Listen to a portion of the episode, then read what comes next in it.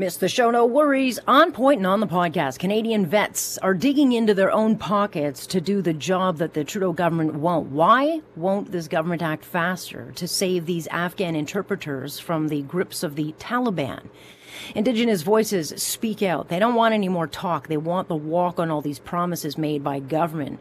And many are not at all amused that the Prime Minister used their sacred land to take a picture for his political gain and the big cleanup continuing in Barrie, but the heaviest of the lifting happens when the headlines fade and the cameras go away. And so, where does that stand right now? Let's get talking. Please allow me to introduce myself. I'm a man of wealth and taste. I've been around for a long, long year. Stole many a man's soul of faith. This is On Point with Alex Pearson on Global News Radio. How else can ordinary people like the ones here today help? Uh, first of all, by having absolutely zero tolerance for anyone in any leadership position that plays up the politics of fear or division. Canadians massively rejected that in 2015, and we need to continue to remain vigilant uh, that in uh, various uh, rhetoric and, uh, and uh, dog whistle politics and coded language, um, that we're calling out people who are encouraging Canadians to be divided as opposed to pulling together. What planet is he on? No politician drums up division more than Justin Trudeau. Alex Pearson with you on this Tuesday, July 20th enjoying a little bit of a bun- uh, thunderstorm overhead right now in the downtown Toronto area. So, uh, thank you, Mother Nature, for watering the plants now that I don't have time to water. So, that is happening in our world here. And uh, we'll keep an eye to the sky because there's a bit of weather that could be hitting the province in uh, different areas over the next couple of hours, as Anthony Farnell uh, just explained. Had a very uh, busy day, of course, starting with this. Um, you know, another billion, billionaire going into space. And of course, I don't know if it was lost on anyone, but Bezos did it in what I felt was a pretty phallic shaped rocket. I mean, maybe it's a bit of a subliminal sword fight between billionaires who seem to be trying to outdo each other's rocket. And a lot of people are offended about this, you know, saying it's a waste of money. Well, frankly, I don't care how billionaires spend their money. I do care if I have to subsidize it, but uh, we will talk about whether or not um, is this an actual space splurge? Like, is this going to be an actual investment into our future when it comes to space travel for all the little people, or is this just rich people doing what rich people do? Just play with the rockets. So we'll talk about that a little bit later in uh, the show. The Prime Minister added again today, and uh, this time campaigning in Hamilton on our dime for an election, of course, he insists he doesn't want. You know, this guy could not leave his cottage for over a year, you know? We had no functioning parliament, all, you know, using the excuse of COVID. And now he's out every day making speeches and dropping bags of money in vote rich ridings. And, you know, it'd be nice if, if someone could call him on this in one of these scrums although it wouldn't really matter because he wouldn't answer anyway. He did get one question on like when you call in the election, and then all you all you get back are these polished talking points. And today's talking point was, you know, we're a government doing all this work and we're building back better. Which I th- right then I was like, this is going to be the most insufferable election once it happens. It is going to be nonstop talking points that like blur every single day. But really, the bulk of his press conference had nothing to do with his government's housing announcement. He just went on and on and on about his intolerance to racism and fighting Islamophobia. Albeit when he does talk about racism, I, I, I just simply can't take him seriously. I mean, I just can't. It was but a couple of years ago when he was caught doing numerous, you know, renditions of blackface uh, that he remembers. So I just, he, he's no authority on this issue. But it was clear to me from the presser that once again his weapon of choice in the election will be playing this very robust game of identity politics. And so, you know, he spent the morning in Hamilton, starting off at a mosque, You know, and there he is shaking hands and kissing babies and using last week's incident where this mother and her daughter were targeted in a hate crime as the excuse to appear. And then he used this media appearance to, you know, go on and on and boast how his government fights hate, you know, basically insinuating his opponents, mainly the awful, evil, terrible antichrist conservatives, just fuel hate. What we've seen from the rise in intolerance and polarization and populism around the world over these past years is it's on all of us to continue to be vigilant, to listen to each other, to get to know each other, and to work together to build a better future. And a government, a government needs to lead on that. Mm-hmm. Yeah, they need to lead, not stoke it. And the reason we have such polarization in this country today, in politics today, is thanks to politicians like Trudeau, who love to play identity politics and use whether it's abortion or any other wedge issue, and in this case it's Islamophobia, to score political points. And the Muslim vote is an enormous opportunity for Trudeau because there are over a million Muslims in Canada, which is why he is spending so much time pandering to this vote. There's an appearance in you know, Hamilton today and Brampton yesterday. Um, you know, but if he's really fighting hate and, and racism, then his priority, and you'd hear more from him on issues like anti Semitism, which is the fastest growing hate crime in the world. But we don't. And maybe that's because there are only 270,000 Jews in Canada. And then, you know, even though it's the largest voting bloc in Canada, either Trudeau doesn't care about the Christian vote these days or he just assumes he's going to get it no matter what. Otherwise, why is he not speaking out against all these church burnings? And the latest church to be absolutely destroyed was a uh, Coptic Christian church in Surrey, BC on Monday. So, you know, in the last few weeks, more than 15 churches have either been completely destroyed or vandalized in this country, and hardly a word of condemnation has come from the guy preaching in Hamilton about hate and the need for leadership and pulling together. Because I assure you, if 15 mosques burned, let alone one, he would not be so quiet. There's not a chance. But he's not even asked about it.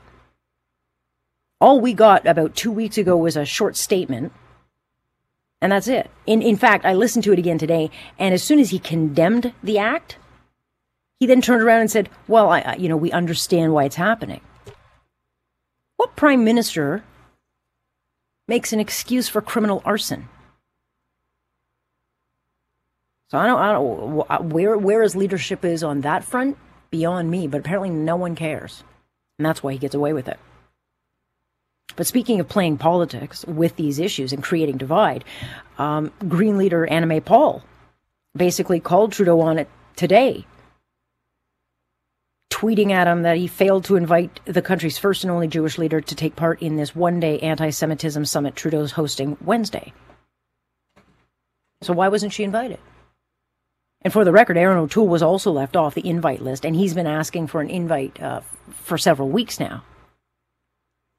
So if you're wondering just how sincere Trudeau is in solving hate, racism, Islamophobia, anti Semitism, and all this division that his identity politics has created in Canada, when he actually stops using it for political gain, then I guess we'll know. Nonetheless, as I said, world's most insufferable election campaign heading our way. I'll put money on it right now.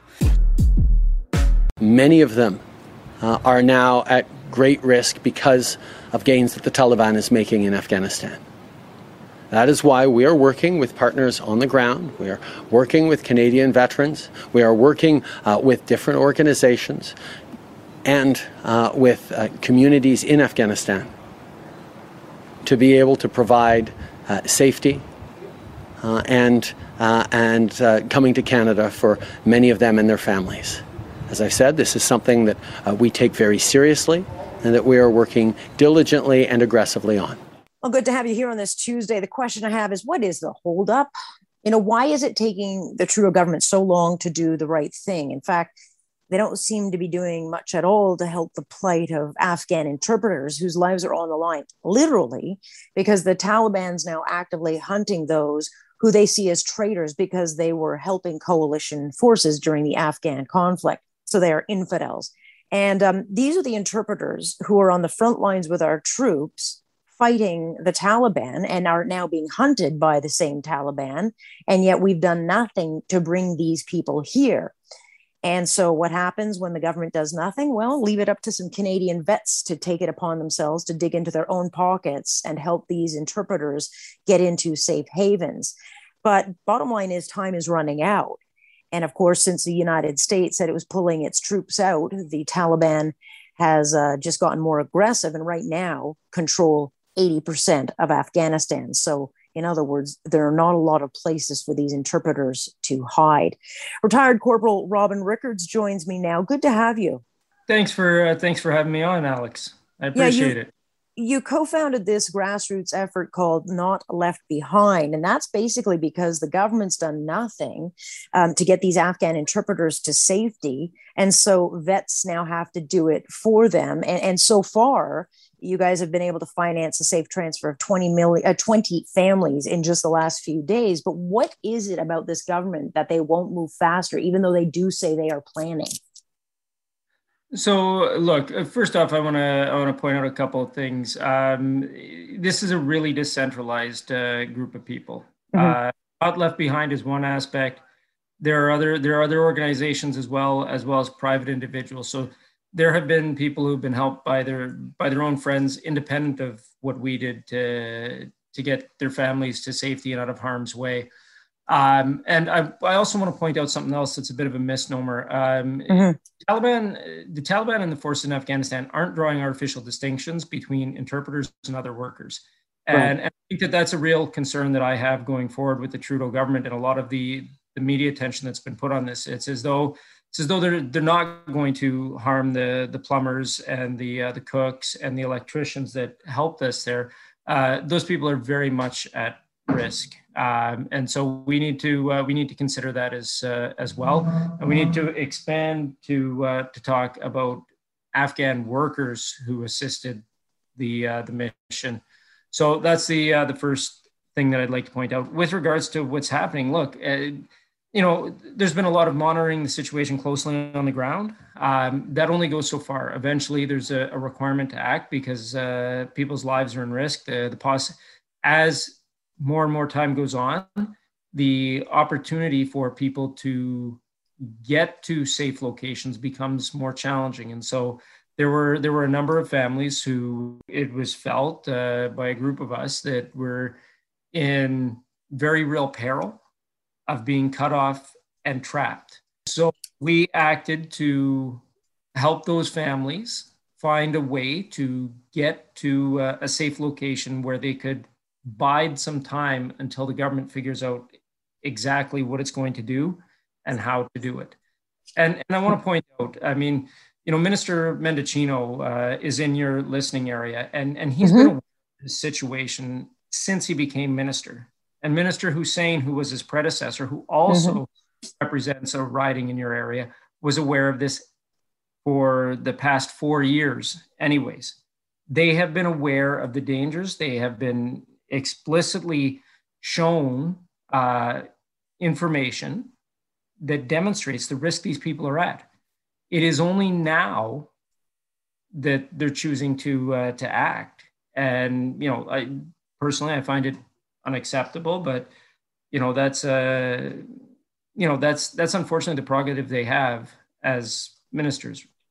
Right. And, and of course, now that we're in election time, that apparently no one wants, um, they are uh, now saying whatever needs to be heard. And, and so, you know, when asked, the immigration minister says, well, there's a plan. We're going to accept 45 embassy staffers, 40 interpreters and their families. So he's talking about 235 people but to your point there are more people who need our help um, you know who are under threat of the taliban um, and and when they say that they're going to help without a date or any actual official details the, these words mean absolutely nothing and it's not like time is on the side of these people the taliban doesn't exactly wait they just come in and kill you Sure. Um, and, you know, as we've sort of evolved this conversation here, uh, Alex, and I thank you for that. I'd, I'd, point your listeners to what happened to Popeye, uh, who was sort of the, the camp mascot at uh, Camp Nathan Smith, the, the, provincial reconstruction team camp back in 2011. I mean, we had sort of inherited him with the uh, the camp. He'd, he'd worked at the canning factory that was originally there for years, and he had uh, he had built himself a small home mm-hmm. sort of adjacent to it, uh, and stayed there after the Taliban took control of the area and he was he was just a general handyman around the place, filling the generators, changing the uh, the bulbs on our on our spotlights and whatnot, that sort of stuff, and just an affable guy. And you know what? The Taliban killed him for it. Yeah, yeah. Family, which gets to the other issue that's at hand here. You know, we've we've focused a lot of the conversation on the workers themselves, but you know, it's it's when you're listening to uh, to them talk. You know, I had one fellow who we helped get out, and he said, you know when I told my kids that we were leaving, and I'm not going to talk about where they went to, we were going somewhere safer. He said they were crying. Mm. They were so they were crying. You know, I've got another fellow that we're helping. Um, he he's talking with me earlier in the day because he's trying to to run a quick errand. Uh, he comes home and there's a gunfight in his neighborhood and he grabs his 18 month old son and he's trying to get him to uh, to safety and he drops his son and his poor son's got this bleeding nose this bleeding lip this big gash on his head and you know i mean he's like i hate this situation is basically what he says please you know for the sake of my family mm-hmm. help us out right and and that's the that's the real personal cost because you know I'm sure there'll be some people that say, you know, well, these guys chose to help us. I mean, whatever. But, you know, their kids didn't. Right. And their kids are going to bear the cost of of what's happening and our inaction just as much as they are. Right. Uh, in the best case, they'll be orphans. In the worst case, they'll be a far worse fate. Right. And to your point, I mean, without their help, though, our, our Canadian troops, those in the front lines, uh, wouldn't have been able to navigate uh, such a rough terrain. I mean, an impossible world. So you know, it's it's one thing to say, well, they helped. I mean, they chose to help. Well, yes, they did, but without their help, Canada and our forces would have been in much, I think, more dire dire straits trying to navigate this landscape. But you know, this is getting attention, Robin, right around the world. That you know, Canada has abandoned people who helped us uh, it's not a good look. No, and you know what? It, there's there's a tactical consider or the strategic consideration as well because this isn't 30 years yeah. ago where these these incidents didn't become known broadly, right? Everyone in the developing world has a mobile.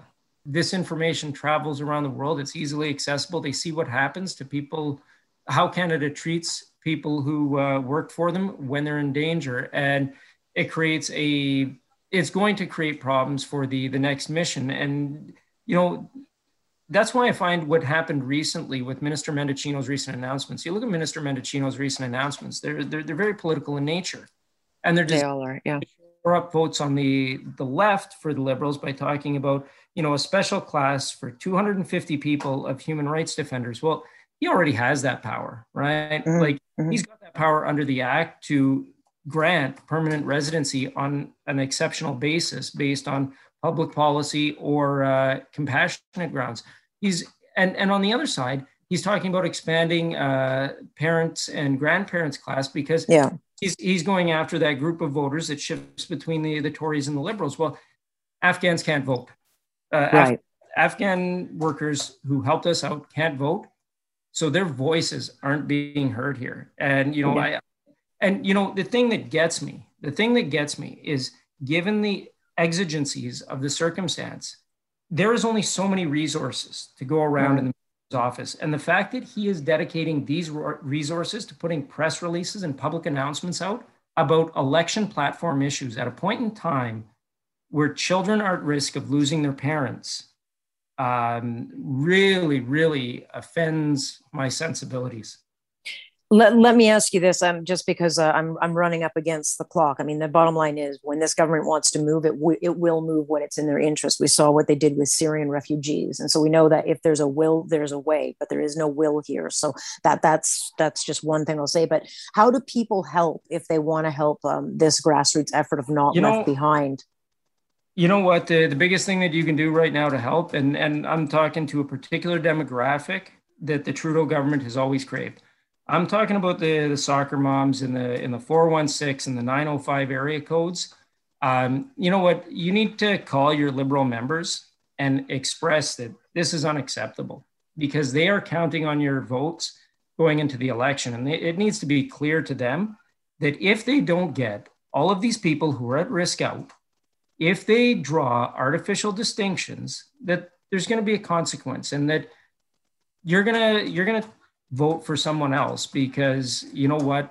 We need we need a government that's um, in tough they, like this isn't even a tough ethical decision. It isn't even a tough moral decision. And you know i got to give credit uh, where credit's due because my member of parliament is a liberal and he's been fighting his own government on this Yeah. right? Um, and you know it is what it is but uh, i mean at, at some point in time doing the right thing has to come before uh, craven political calculations Yeah. Well, look, bottom line, we'll stay on it. We'll have another conversation and we'll see if uh, the increased uh, media pressure um, gets them to act. Sadly, that's what it will take. Uh, Robin, thank you for your time. I appreciate it.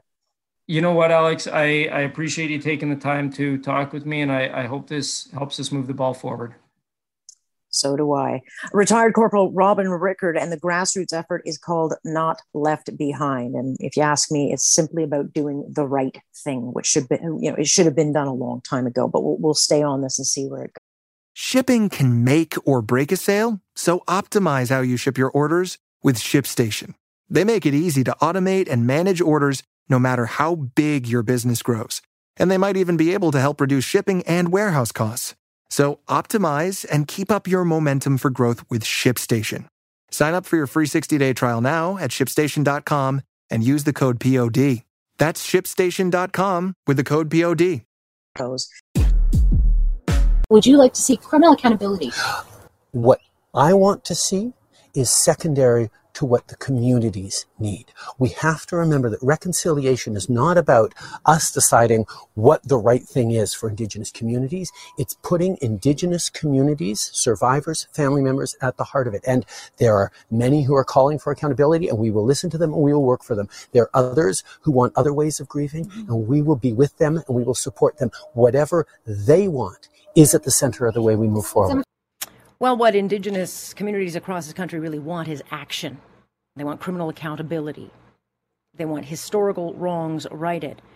What they don't want is any more virtue signaling word salad from a prime minister who talks a really good game but doesn't actually get the ball into the end zone. And I was reading an interesting op ed in the National Post which punctuates this point you know, pointing out that, you know, Trudeau ran on implementing all 94 of the Truth and Reconciliation Commission's recommendation, but has only delivered eight. We still have reserves across the country with poisonous water. There's no housing built in many of these communities. Still record numbers of Indigenous kids living in foster care. And now, of course, we have church burnings and growing tensions that threaten to further divide this country. And as the article also points out, kneeling on the graves of dead kids on sacred lands serves Trudeau's political purposes. It does nothing but actually disrespects reconciliation. Melissa Mbarki is a policy analyst and outreach coordinator of Indigenous policy programs at the Macdonald Laurier Institute. It is great to have you on the show. Thanks for having me today. You're actually Métis yourself and have done a lot of work on land claim rights that have helped your own First Nations community. I want to start, um, you know, w- with your reaction because when I saw the image of the Prime Minister holding a posed teddy bear kneeling on graves that, you know, we don't even know who, who is in those grounds, I really cringed. Has this image, you know, angered or offended those in First Nations communities? I think what it did was it asked the question as to why this photo was taken in the first place. Because it's one thing to have an announcement that is going to greatly impact children today and allowing them to, you know, come home to their reserve. So this was a historical moment. And I felt it was overshadowed, and a lot of people felt it was overshadowed by the prime minister kneeling beside a gravesite. And first of all, I, just looking at this image, I know that he didn't consult with the local community as to whether this was allowed or not, because usually when we visit grave sites, we offer tobacco. We don't normally mm-hmm. take a teddy bear and lay it, you know, next to a child that we don't know. Um, so just looking at that image, I knew he didn't ask, and I knew that he didn't consult the community prior to taking this picture. The second thing that kind of made a lot of people furious was the fact that it was being sold. It's being sold for $495 as like a memor- memorabilia. It, you know, you shouldn't be um, making money off of such a horrific part of our history. Like, nobody should be making money off of this. If anything, you should be on the ground working with these communities and trying to implement social and mental programs that will help these communities. You know, taking a picture is not going to change anything. And making your image as though you're helping Indigenous people is not helping anybody. You know, if anything, it's aggravating a lot more people than it is helping. And this is where we're starting to see the divide because you mm-hmm. see a political party going one way, and then you have Indigenous people who are asking, you know, for respect and you know for consultation on what they need. Um, so, you know, it it, it kind of it, it kind of triggered a lot of people seeing that, and it did for myself, you know, seeing that as well. So, I, from my point of view, it was very disrespectful, and I think you should have consulted that community before taking that picture. Yeah, I mean, you would assume that a prime minister who has um, made so many promises to indigenous groups in this country, you would think that they would uh, know that up front to do that. I, and I will point out Scott Moe, uh, premier, also did a picture. I'm not sure he sold it, but again, very distasteful. And as far as I'm concerned, no political leader of any stripe, of any level of government, should be going on to sacred lands on such a, a sensitive topic and sensitive issue um, and such a raw issue uh, to score political points. It's just so cringeworthy uh, to me, and I think many other Canadians, that it does more damage.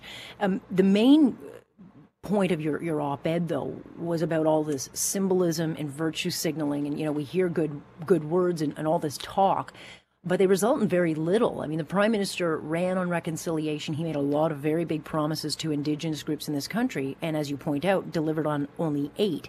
Uh, and at this pace, we won't have reconciliation till long after all of us are gone. I mean, if that's how slow they're going to move.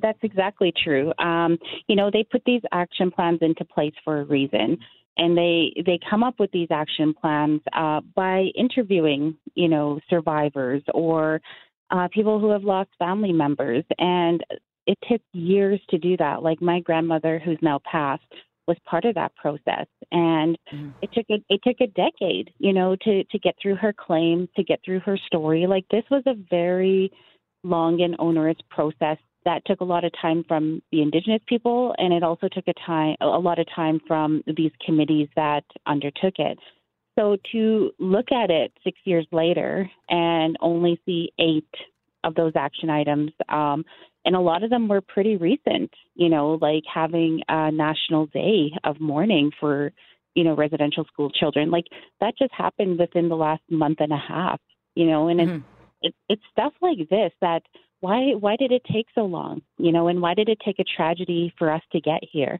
Why couldn't we be slowly working through these action items in the last 6 years and and get at least half of them done and you know mm-hmm. at least make some progress so that we can see yes you know there was some tangible work that was done and there was some you know items that we accomplished you know to give us a sense of solidarity like we you know we we did this.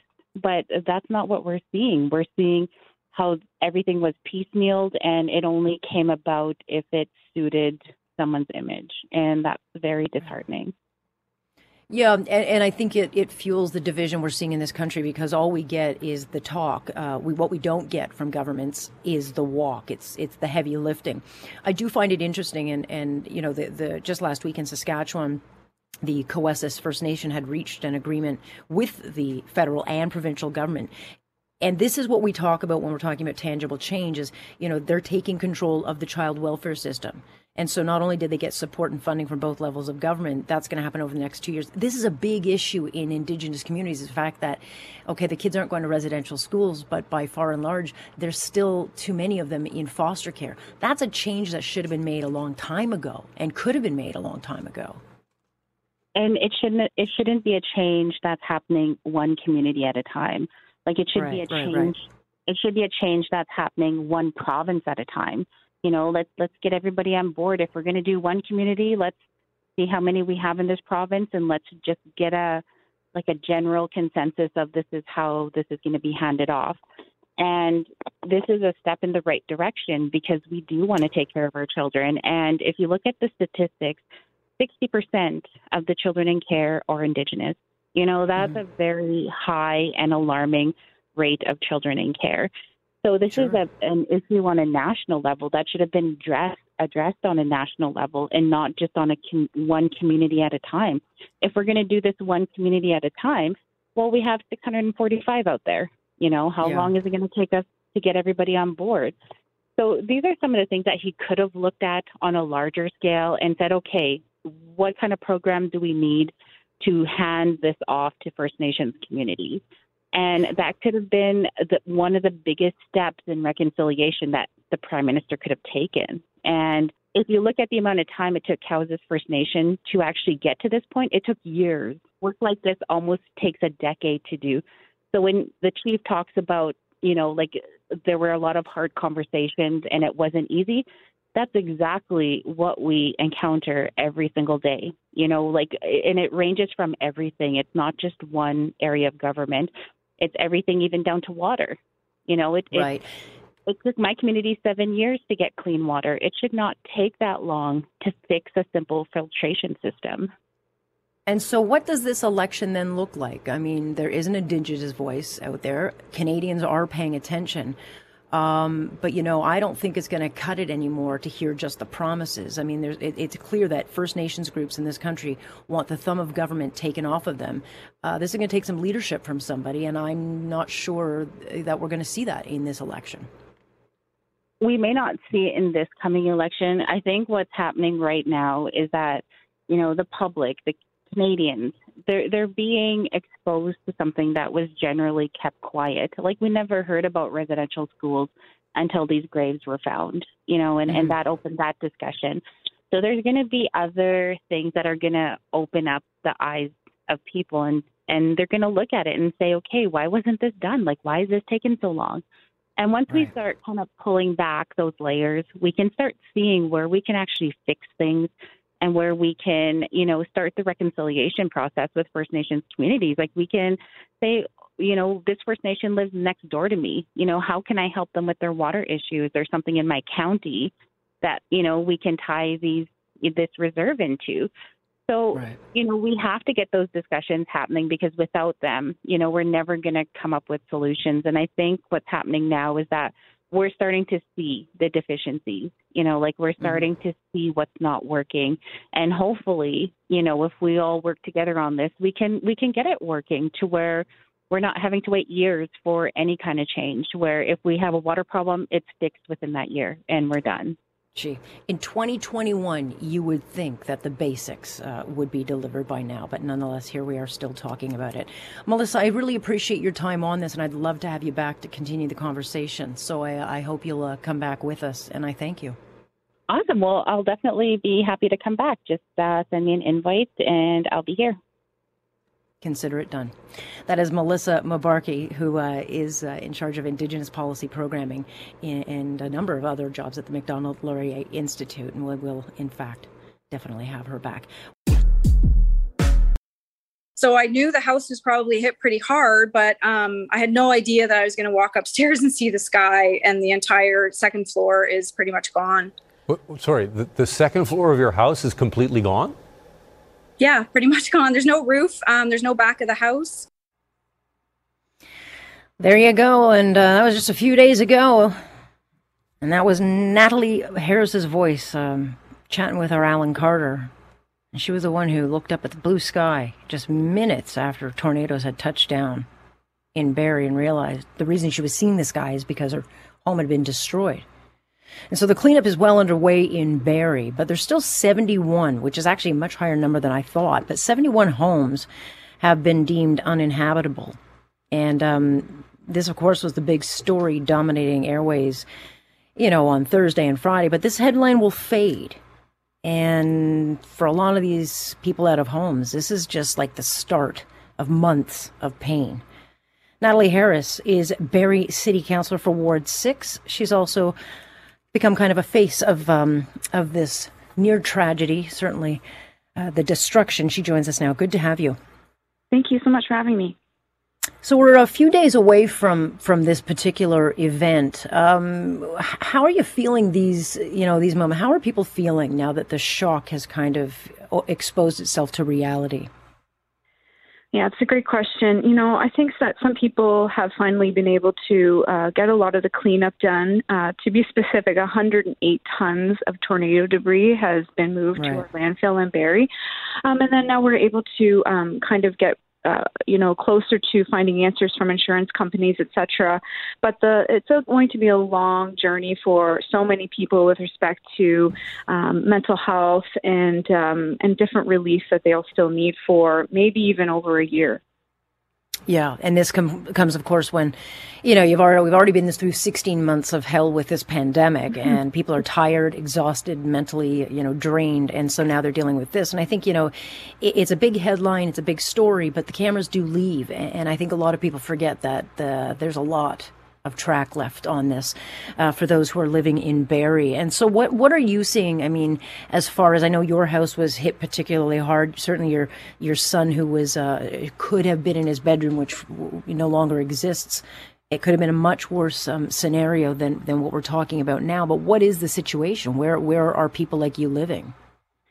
Yeah, so just to be uh, very clear, it's my ex's house. Um, I was there visiting. I'm there all the time. He and my son's there, and my dogs are there. Um, so, but I of course live close by. But yeah, it's uh, my my ex John, who is actually a paramedic in Peel Region. It's his home. Um, so there's right. a lot of things that are still happening right now to help the community. Um, one of the things is on July 22nd we have a community event uh, event to support mental health, and that will be for kids and adults. Um, and then people are still continuously reaching out and asking where they can make uh, monetary donations and donations of other things. And they can still do that by visiting salvationarmy.ca. And if you are in the Barrie area, you can drop off uh, monetary donations to the location on 16 Bayfield Street. Um, but, you know, we still have a ways to go. We're still kind of unwrapping the onion to see what else even needs to happen, as um, we haven't even really um, gotten down to the core of how many for sure homes and what kind of extent they are going to be need with repairs. One of the things we're definitely looking for is long-term housing, long-term mm-hmm. rentals. That's quite difficult right now for people. Um, in fact, John, who is my son's dad, is staying at a hotel. Not even in the city of Barrie. He's staying in a hotel in Newmarket because they're so full. There's that many people that were displaced from their homes. Jeez. Wow, yeah, it, it's uh, it's quite something of just how this displaces because you know in your case you know everyone just kind of gets scattered and uprooted from where they, they are used to and um, out of house and home and and anybody who's been through a renovation knows it's never a fast process. So right. just imagine having to rebuild an entire community and, and all these houses. It, it could take a very long time, and I have to think that there will be those, even though the province said it's going to step in and help make up for shortfalls here, there will be people that don't come back to this community or can't rebuild. Absolutely. I think that's a very high likelihood. A lot of the reason for that as well is just the trauma that's associated with being in the area. I know that I went back and so did John the next day to the site and it was just so overwhelming and emotional because to be honest it looks like a movie scene. It doesn't yeah. it's very very difficult to process that this happened in a matter of seconds and the entire community was destroyed. But um, the city of Barrie has really come together to make sure that there's so much support for the community. Um, people can also go to Service Barrie at barrie.ca to be added to the list um, if you want to offer any type of assistance assistance whatsoever. And they can go to barrie.ca forward slash tornado recovery for a whole host of information, uh, frequently asked question answered, uh, and those types of things. But it's it's an ever evolving situation for sure. But man, the community has so come together uh, tremendously. My son uh, is 15 and he wants to be mm. a police officer. That's his dream. And I've been inundated with uh, responses from different services from all over the world, even from the UK, to send my son crests and challenge coins and anything that'll bring a smile to his face. So there's no lack of support, that's for sure. Yeah, and that is really touching. Um, uh, no question about it. The uh, the soul needs just as much help right now, certainly mm. as uh, you know anything else. Um, you know, and it's interesting. I mean, Barrie is this place that gets hit by tornadoes. I mean, obviously everyone knows the 1985 tragedy, um, which was the worst of them. But I mean, over the years, it it is an area that is prone uh, to tornadoes, which is, I mean, probably why uh, the response was just so fast uh, in, in this particular case. Is there a learning lesson here? I mean, you know, I mean, does this make the you know Barrie even better prepared for the next time? Because uh, chances are there will be a next time. Absolutely. Well, actually, I'm, I'm bringing a motion forward to City Council on August 9th uh, and working with the Institute for Catastrophic Loss Reduction to hopefully uh, approach the province to change the building code where um, things such as hurricane straps are added to buildings that are in Ontario, mostly central Ontario, where it is prone for tornadoes. Right. Um, so uh, there are a lot of other things that, that, are recommended in the motion as well. But uh, these straps are about about a dollar each, and they're very economical. And um, with the the the, to- the tornadoes that usually hit Central Ontario are usually F zero to F two, and this was an F two in Barrie. And these straps are very um, um, they they secure the roof quite well. And, and obviously, I'm very interested in learning more about this and bringing this forward to our city because uh, the roof was ripped right off of John's yeah. house, and and my son's room was upstairs. Yeah, and, and, and had this been at night, um, you know, it's just that one tiny investment that could uh, stave off so much damage, not to mention injury. Um, just quickly before I let you go, uh, Natalie, what is the greatest need right now for those who are um, out of house and home in Barrie? Yeah, to be honest, it's it's uh, short-term rentals, which is kind of a hard thing to to make happen. So if people do have that possibility or availability for families, please just reach out to Barrie. Um, you know, call the city, go online, Barrie.ca, and reach out to the services there to hopefully find some other homes. That's really the main thing right now. Um, we still have a lot of different um, resources that are available on scene, bins that are free for people to dispose of debris. Um, fees are waived until July 23rd at the landfill to bring that. Uh, you know, and and the school, which is close by, which was used for a location for donations, still has supplies. They have clothing, they have food, they have toiletries, everything that anyone would need. So we're really good with that.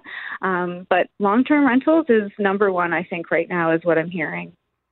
Yeah, and and, uh, and, to keep people in in our thoughts, um, you know, as these headline fades. Well, look, Natalie, uh, appreciate you coming on because you're doing double duty these days. You know, you got to put your counselor hat back on, just kind of get back in the trenches and keep working. But I know you've got a lot on your plate dealing with the personal side of this as well. So we appreciate you joining us. Anytime. Thank you so much. That is Natalie Harris, who is a Barrie City Councillor for Ward 6 and clearly has her work cut out for her. Uh, but nonetheless, barrie.ca if you want to pitch in and give any kind of help. All right, that wraps up this Tuesday here. Charlie Adler will take you forward on Global News Radio 640 Toronto and our sister station, Global News Radio CFPL in London. I thank you. I thank my team. Let us see what Wednesday's conversation brings our way here on Point. This is Alex Pearson. You're listening to Global News Radio.